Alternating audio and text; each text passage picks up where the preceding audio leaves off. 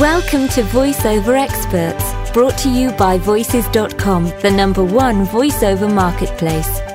VoiceOver Experts brings you tips, pearls of wisdom, and techniques from top instructors, authors, and performers in the field of voiceover. Join us each week to discover tricks of the trade that will help you to develop your craft and prosper as a career voiceover talent.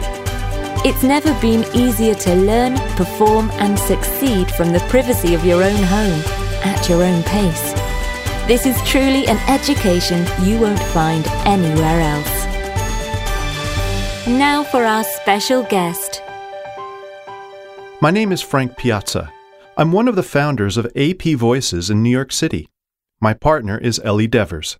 Together, we've helped hundreds of students get started in their voiceover career by providing coaching, training, and professional demo production.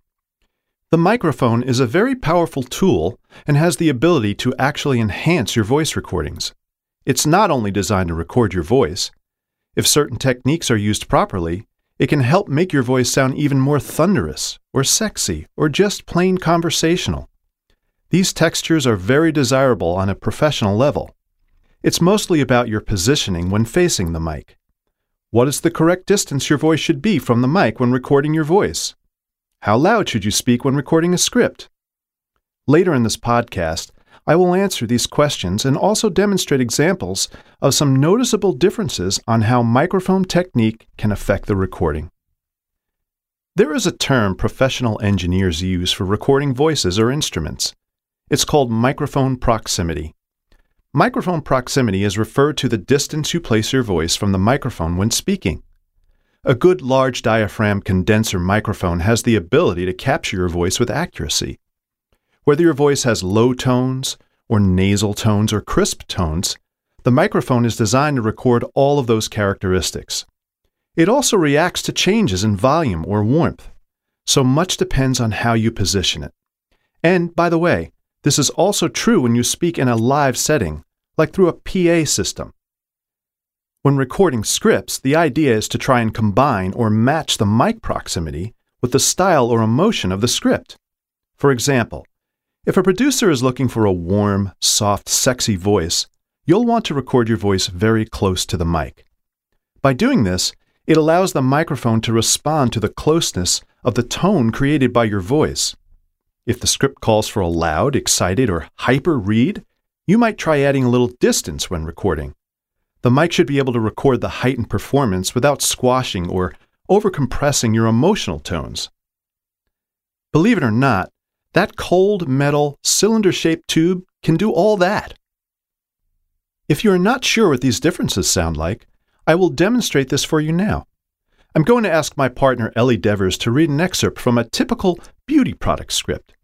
We're looking for a sexy, intimate performance. This first example will be recorded at a normal distance from the mic, about 3 inches.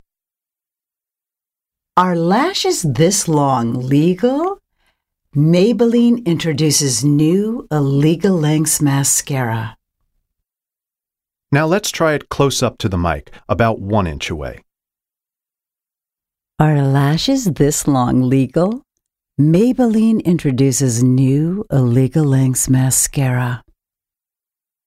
To my ears, the closer recording captures Ellie's sexy or sultry tones, very appropriate for beauty style reads. Next, let's try an excited, loud script reading, maybe a pro wrestling promo. The first example will be recorded at a normal distance from the mic, about 3 inches.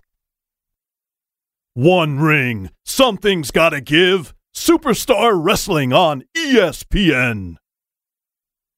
Now let's try it further from the mic, about 8 inches away.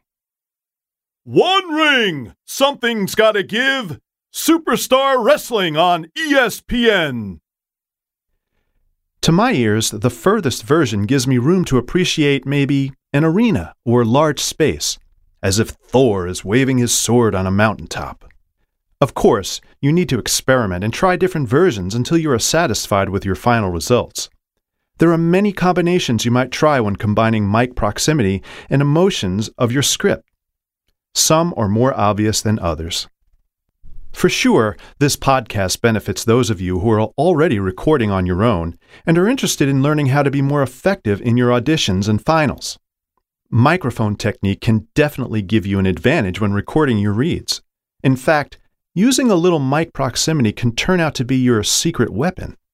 The truth is, you never really know who's listening on the other end, right?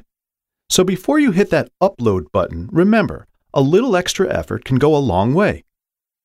At AP Voices, after training, coaching, and recording a professional demo with our students, we encourage them to send examples of their at home recordings to us for review.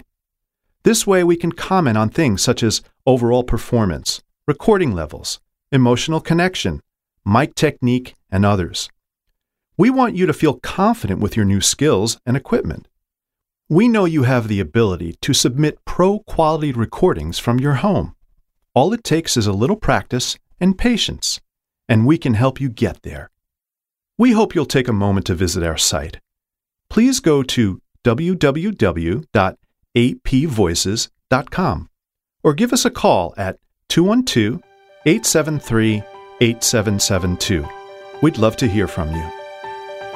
Thank you for joining us. To learn more about the special guest featured in this Voices.com podcast, visit the VoiceOver Experts show notes at podcasts.voices.com slash voiceoverexperts. Remember to stay subscribed. If you're a first-time listener, you can subscribe for free to this podcast in the Apple iTunes podcast directory or by visiting podcasts.voices.com. To start your voiceover career online, go to voices.com and register for Voice Talent membership today.